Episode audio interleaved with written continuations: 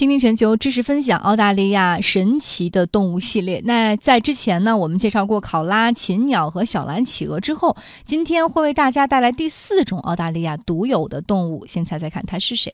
大家好，我叫刘墉，我今年八岁了。我给大家出道题，它是一种哺乳动物，它是一名严格的素食主义者，它生活在澳洲的沿海。它有着像海豚一样的尾巴，它被早期的水手们称为美人鱼。你们能猜出这是什么动物了吗？嗯，答案就是如艮哈。呃，这个我们的获奖听众送给刘子祥，他说这是昨天我们的互动题目。那说起这个如艮，它到底长什么样子？如果你不来我们倾听全球微信公号去搜一下的话，恐怕一会儿你听川汇的讲解会有点费劲哈。大家可以找到倾听全球微信公号，就可以输入一个字“儒”，儒雅的“儒”哈，就能够看到如艮这个海洋里的哺乳动物到底长什么样子。那我们现在请出生物环境保护专家川汇为大家介绍一下。种海洋哺乳类动物，不是专业的人很难分得清楚如艮和海牛的区别啊。但我们这个里面的主角实际上是如艮。如艮呢，它是海牛目如艮科的草食性的海洋哺乳动物，也就是所有的海洋哺乳动物中间，只有它一个是完全吃草的。它和海牛科的那些近亲呢，长得不太一样。它的主要的一个区别呢，就是它们的尾巴，尾巴上面有明显的区别。如艮的尾巴呢，是像海豚、鲸鱼一样的那样的 Y 字形的一个尾巴，而那个海牛的尾巴呢，通常海牛的这种尾巴呢，它们的尾巴就是像一个扁扁的一个网球拍一样，是一个这种扁圆形的，这是它们的一个主要的区别。而且如艮呢，是完全生活在海里面的。然后海牛呢，它会经常可能到内陆的一些河里面，被称作美人鱼呢，也是因为，呃，儒艮它会，它是海洋哺乳动物，哺乳动物它喂养幼崽的方式都是去哺乳嘛。然后儒艮呢，它又生活在浅海里面，跟人接触的可能大家见到的几率比见到别的那些海洋哺乳动物要大。然后呢，它在浅海的时候，它喂养幼崽的时候，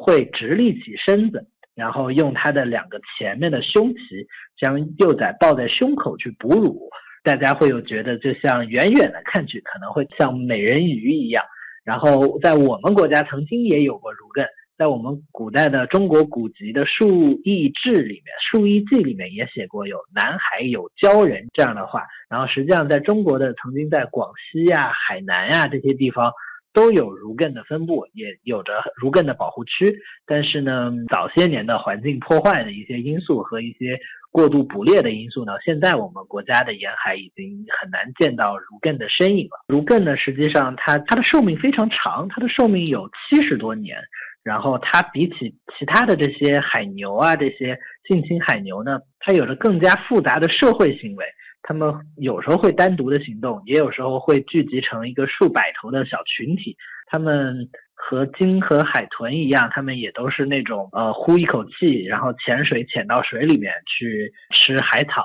过几分钟之后，它又能够再浮上来换气。它不像鲸和海豚一样能憋气那么久，它只能憋个一两分钟就要浮到水面上。然后有时候最长的只能憋个八到十分钟。它和大象的亲缘关系也很近。如艮它有两个突出在外面的两个长牙，不像海象那样突出那么多，但是也能突出一点点。它的比较近的亲缘关系是和大象的亲缘关系很近。它主要是受到一些人类活动的干扰，因为它游得非常慢，然后性格也很温和、很害羞。人类我们推从考考古的遗迹上面推测。呃，它至少已经被人类捕猎了有四千年，这是从阿拉伯联合酋长国那那些考古遗迹里面能够发现的如艮的头骨推测，它至少已经被人类捕猎了四千多年。它牙齿被当做象牙的替代品进行雕刻，然后曾经也被成一头成年的如艮也可以提炼呃五十多升的油，然后皮肤可以制成皮革，所以很多很多大量的这种捕猎。然后，曾经世界上最大的一种如艮，巨如艮，就是那种身长能长到十米的那种巨型如艮，也就是由于人类的捕杀呢，在一七六八年的时候，由于人类的大量捕杀而灭绝的。然后现存的如艮，如果大家想去看的话，想去看美人鱼的话，呃，最方便的就是去到澳大利亚。澳大利亚的莫顿岛那边有一个莫顿湾，那个地方有是全世界如艮最密集的地方。那一个海湾里住着上千头如艮，然后有船海岛上面有专门的去这种生态旅游的项目，可以去寻访如艮。如艮好像都挺胖的，它是不是特别能吃啊？它每天能吃四十五公斤的水草下去，而且它的肠子非常长，它的肠道有二三十米长，而人类的肠道如果完全展开只有五米长。因为他们这种消化这种植物的话，它需要有更长的那种肠道，更好的那种消化功能。然后它一天大部分时间就是不是睡觉就是在吃，然后吃的话，它每天要吃掉呃四五十公斤的草。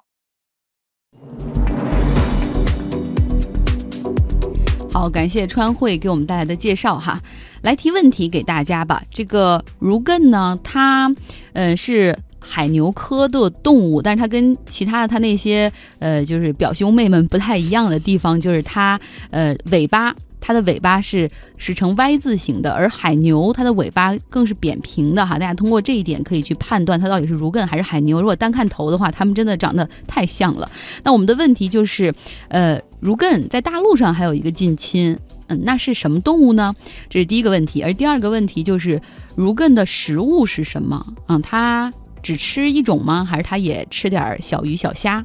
大家可以找到“倾听全球”微信公号来告诉我们答案哈。嗯。然后另外呢，我们明天要讲什么动物？继续请出小朋友，让我们来给我们说谜语。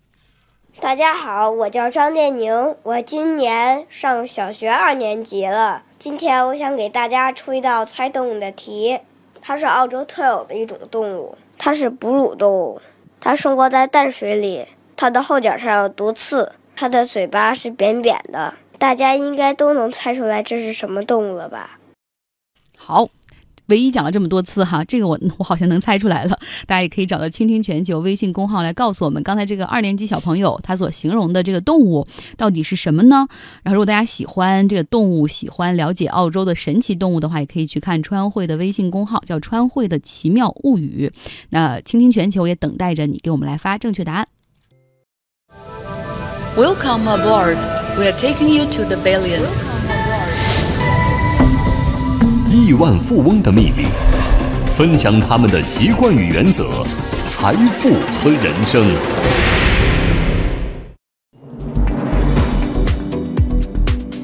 欢迎来到亿万的世界，我们继续来讲巴菲特，伯克希尔哈撒韦公司的老板，即将年满八十八岁。他的投资组合五十三年来的平均年收益超过百分之二十。巴菲特全面掌控伯克希尔哈撒韦公司的时候，那个时候是一家纺织公司，每股的股价只有十九美元。五十三年过去了，如今每股 A 类股的价格已经涨到了二十一万美元。之前我们也说了，因为巴菲特拒绝拆股嘛，也拒绝分红，就一直在这儿投资，他也不鼓励这个股东们经常去换手哈。那我们现在要讲巴菲特呢，他。还买了一个资产，也就是在他老家 Nebraska 州有一个家居卖场。那个家居卖场的创始人叫毕夫人哈。如果大家想知道巴菲特对于这个家居卖场有多么的上心，也可以来我们倾听全球微信公号，只需要输入“家具”两个字，你就能看到巴菲特。其实每一年当他开这个股东大会的时候，他都会去这个家居卖场转一圈，躺在席梦思床上，然后拉上他的好朋友比尔盖茨一起躺在席梦思床上。而且呢，巴菲特。就是我们在昨天节目当中说过，他对于这个毕夫人是非常之欣赏的，然后他很欣赏这个毕夫人本身的做事的风格、为人的风格，当然也很欣赏他在商场上的这种雷厉风行。所以有几年的这个股东大会的时候，巴菲特是真的自费掏钱租大巴，然后把他的一些股东拉到这个刚刚我们提到的内布拉斯加家具商场去看那个商场里的很多的情况哈。那是一个什么样的人？什么样的一个女人可以让巴菲特如此之尊敬呢？我们今天提到这个毕夫人，她的全名叫做罗斯布朗金，她其实是出生在莫斯科的哈。呃，六岁的时候呢，就在家里的食品店里帮忙，家庭条件很一般，她也没有受过什么高等的教育，甚至她的英文都是她的就是家里人去一句一句教她的，因为她之前不会说英文，她是这个俄罗斯人嘛，呃，完全就是凭借着自己的敢拼敢闯，先是到。到了这个从俄国到了日本，然后又从日本又回到了美国，就是一生前半生都一直在辗转。但是他有一个商业的梦想，他希望做自己的一个这种家居卖场。他的生意经呢，其实很简单，就是八个字：薄利多销，童叟无欺。而他为了他的工作是那种三百六十五天一天都不休的，这要放在法国 该发多少税？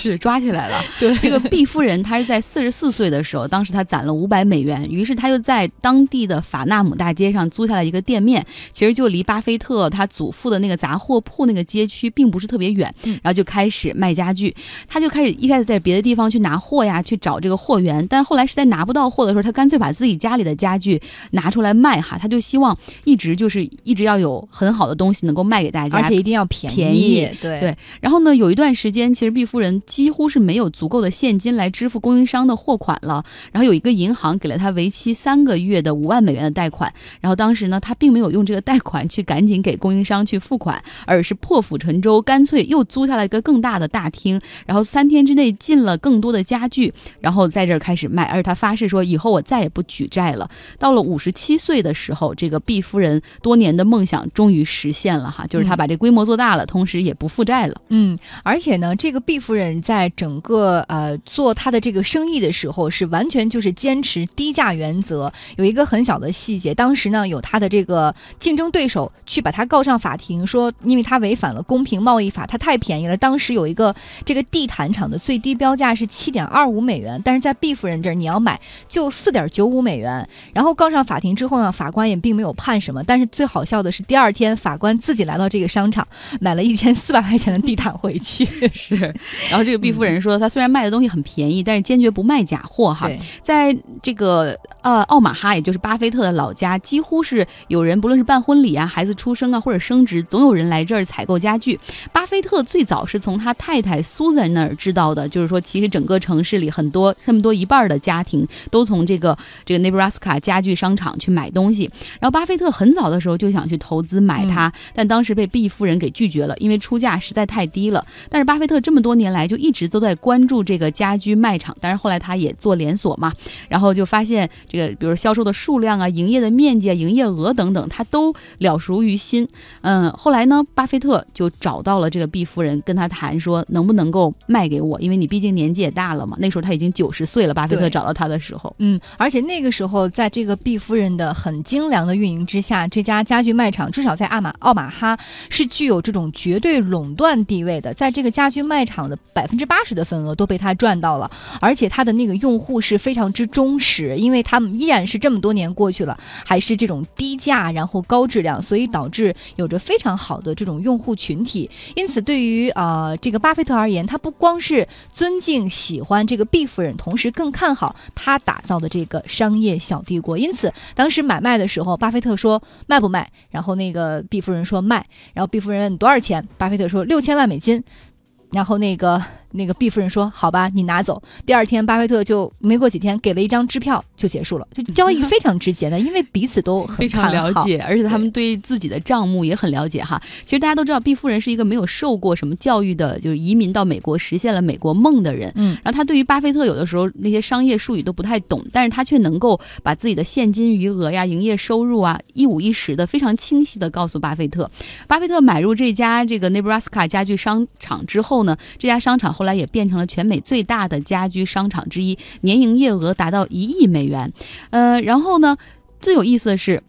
这个 Nebraska 的这个家具商场在十五个月内为巴菲特赚的钱，就相当于伯克希尔哈撒韦工厂十九年为他赚得的利润，就说明其实那个时候纺织业在美国真的是不太行了哈。然后巴菲特这个时候他也意识到，其实纺织业是一个无底洞，你如果把更多的钱投入到这个纺织业中的话，其实也会给也带不了太多的利润，反倒呃是会有。对于股东是有损失，嗯，然后巴菲特之前我们说了，他一直找到一位职业经理人，这个肯蔡斯，嗯，然后再帮他经营这个伯克希尔哈撒韦公司。那后来呢，他等到这个肯蔡斯退休的时候，巴菲特想是时候我把所有的纺织那个工厂都应该关门了。嗯，所以大家要记住一个时间节点：一九八五年的时候，巴菲特把最后一家伯克希尔哈撒韦的纺织厂给关闭了，也就是说，伯克希尔哈撒韦再也没有纺织的基因在了。对于他而言，算是一个巨型的转变。而且，为了说明当时的这个纺织业有多么的江河日下，有一组小数据：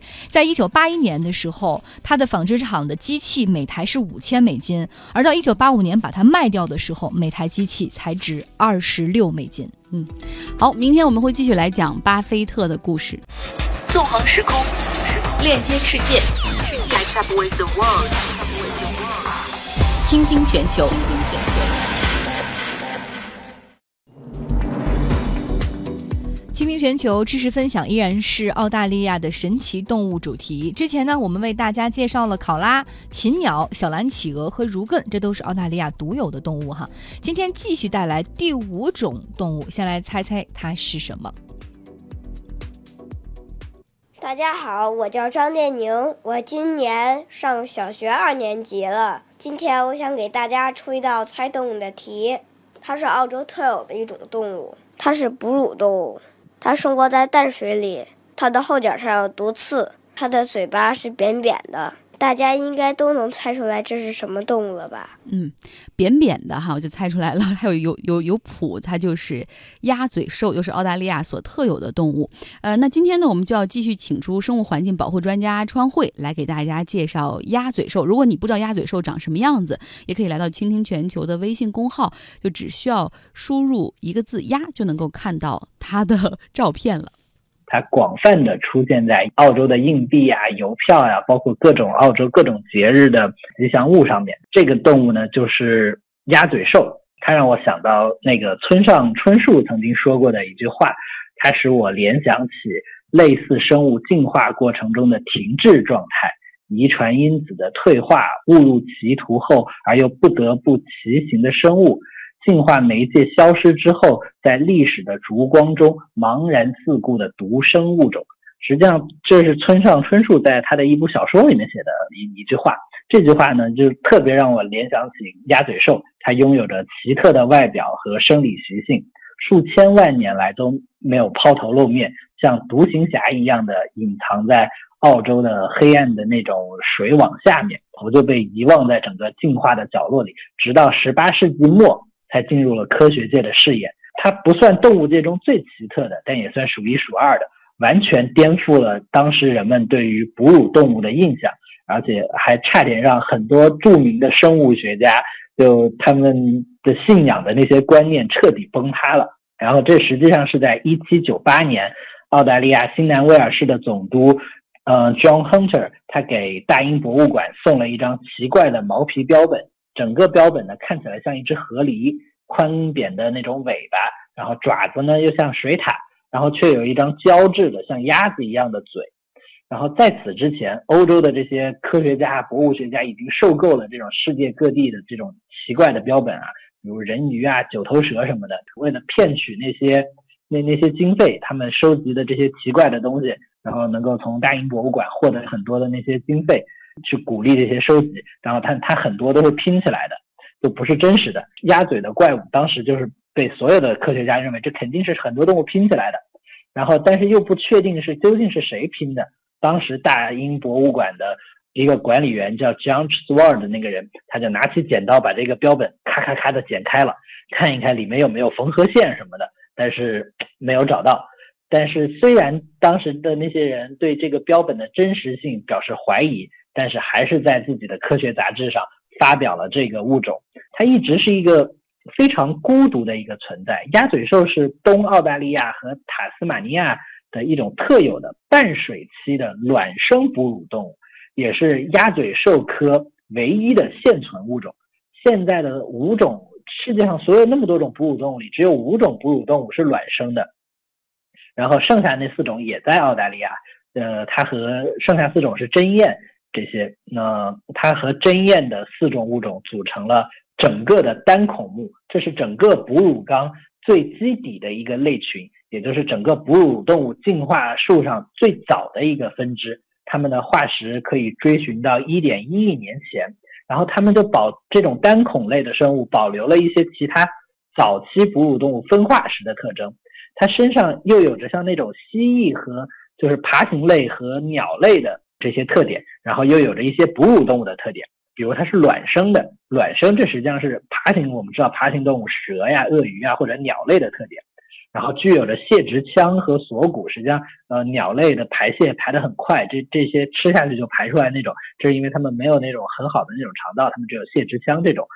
一些蜥蜴上面的这些特征，它们虽然哺乳，但是没有乳头。乳汁呢是由汗腺特化而成的那种乳腺直接分泌出的组织，所有的这些特点呢，都让整个的这种单孔类的动物呢显得非常的这种神秘。实际上，鸭嘴兽它体长呢大约只有五十厘米吧，然后它能高度适应的水下活动，它全身呢都有着那种浓密的棕色的皮毛，可以隔绝空气啊，保持体温，使它的体温维持在三十二度。然后，而不像其他的哺乳动物的体温在三十七度，像河狸一样扁平的大尾巴呢，就能够帮助它在水中很好的控制方向，然后能够很好的游泳。但是它为了保护它的那个爪子中间的脚蹼，它爪子中间有点像鸭子中间爪子一样有有有蹼的，然后它的要保护这个蹼呢，鸭嘴兽的它的前爪总是用来用来划水，如果它上到陆地上的话，它就会把前爪折叠起来。用手腕，就像我们人类用手腕撑在地上，这样去走路。然后它觅食的能力也很奇特，它能够靠感知那种生物电流寻找食物。它的视力实际上并不好，听力和什么不怎么样，嗅觉也也也不怎么地啊。它但是它在黑暗的水下呢，它是在黑暗的河底那些淤泥里去挖掘食物。它是靠着猎物发出的微弱的电场。实际上，所有的生物肌肉收缩的时候都会产生生物电。然后在这种黑暗的环境下，单孔这种动物觅食呢，它就是靠感知这种微弱的这种电流去访寻找这些食物，这实际上是一种非常奇特的技能。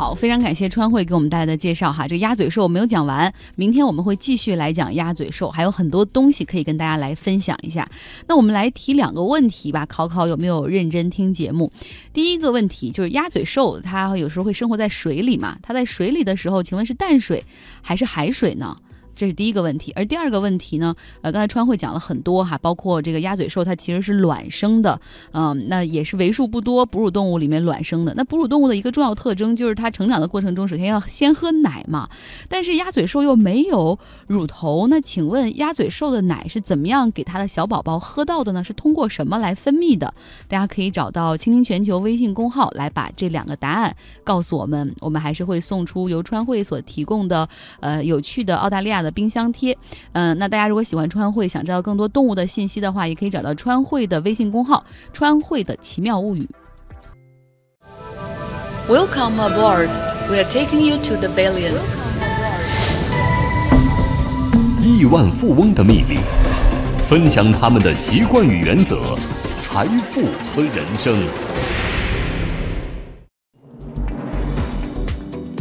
好，我们继续来说巴菲特的故事。伯克希尔哈撒韦公司的老板即将年满八十八岁，他的投资组合五十三年来的年。平均收益超过百分之二十。巴菲特全面掌控伯克希尔哈撒韦公司的时候，当时这是一个纺织公司，每股只有十九美元。而五十三年过去了，如今这个公司的 A 类股票每股是二十一万美元。昨天我们也说到哈，在一九八五年的时候，巴菲特关闭了伯克希尔哈撒韦公司的最后一家纺织厂，因此这家公司现在是一个巨型的金融投资和保险公司，而不再跟纺织有一分钱的关系了。今天呢，我们要给大家讲一讲，其实巴菲特在投资的过程中也不断的在修正自己。的观点，比如说他原来认为华尔街的一些收购完全没有必要，就是纯炒作，可他后来觉得也可以参与一下。对，那巴菲特在改变了这种想法的一个大的背景哈，首先就是说当时的一个整个的大的金融背景，像财富五百强的公司哈，大多数都已经被养老基金和共同基金这样的机构投资者所控制。也就是说，在他们不停的这种兼并重组的过程当中，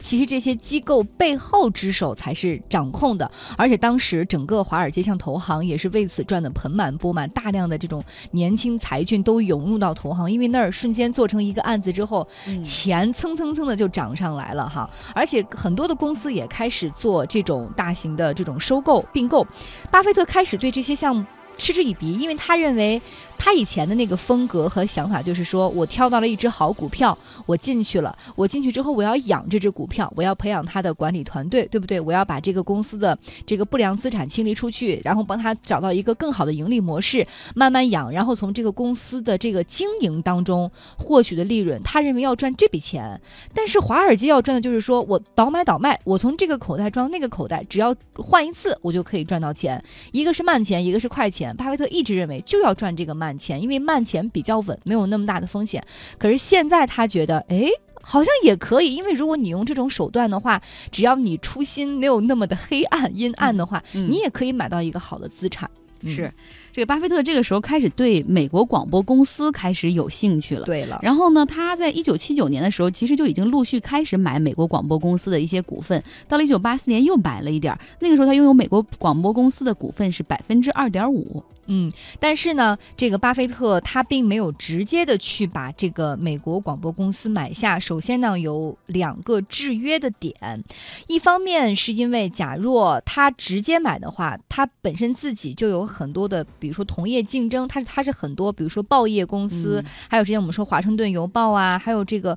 布法罗新闻报都是他之前买的，他是这家公司的董事了，然后再去当那个美国广播公司不合适，对，那他就是可能会被人质疑是不是垄垄断呢？断 你要是不是你比默多克还默多克呀？对对对，所以巴菲特他并没有那么做，但是呢，他就想到了一个方法，他就说跟他的一个非常信得过的合作伙伴来做这个事情，就是大都市公司的老板巴菲特呢，他首先是买了大都市公司的股票啊，当时是买了呃以一百七十二点五零美元的价格买下了他当时三百万的股票，那这样不就等于给了他一笔非常大的流动资金嘛？然后这个大都市公司靠他的这些钱、这些输送来的弹药，他去买下了美国广播公司。买完之后，其实他们是一直长时间的持有。当时好像，呃，我看到这个数据，呃，这个美国广播公司曾经一度啊，股票飙升到。就是这个六百美元，但是后来又跌到三百美元。即便有这么一个腰斩的情况，巴菲特在他最难的时候也没有放弃这家公司。嗯，其实大家知道，我们给巴大家在讲这个巴菲特的过程中，这个年代跨度哈，从三十年代现在已经进入到八十年代了。在五十年的过程中，其实巴菲特他也是个人啊，他在不断的在修正自己的一些观点和理论。比如说，他之前可能刚说完说，我认为一个人投资不得超过五家公司，可能过了十年之后，他的投资他的那个资产规模增大了，他说不得超过二十家公司。可当资产规模再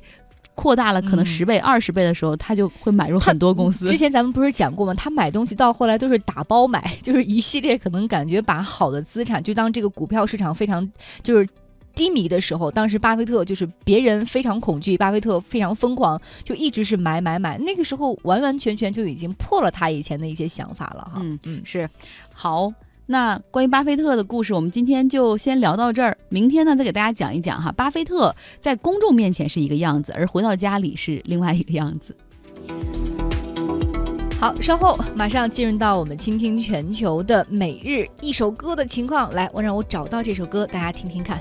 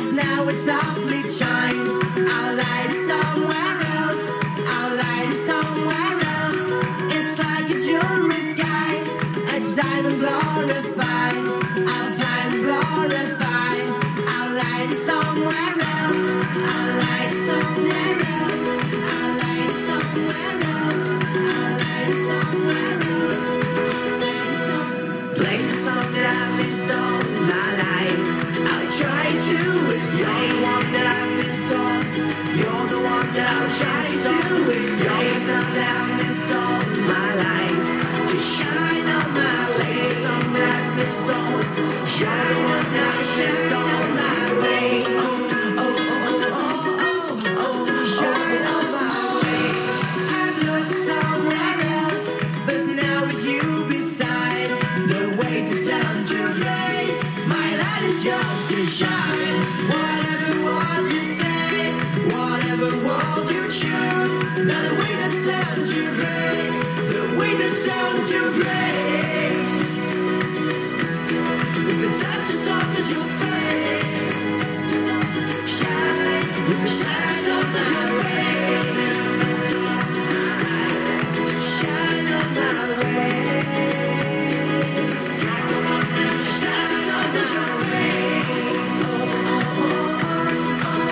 大家现在听到的这首歌曲非常之欢快哈，很有春天的气息。这首歌曲的名字叫做《Shy One Way》。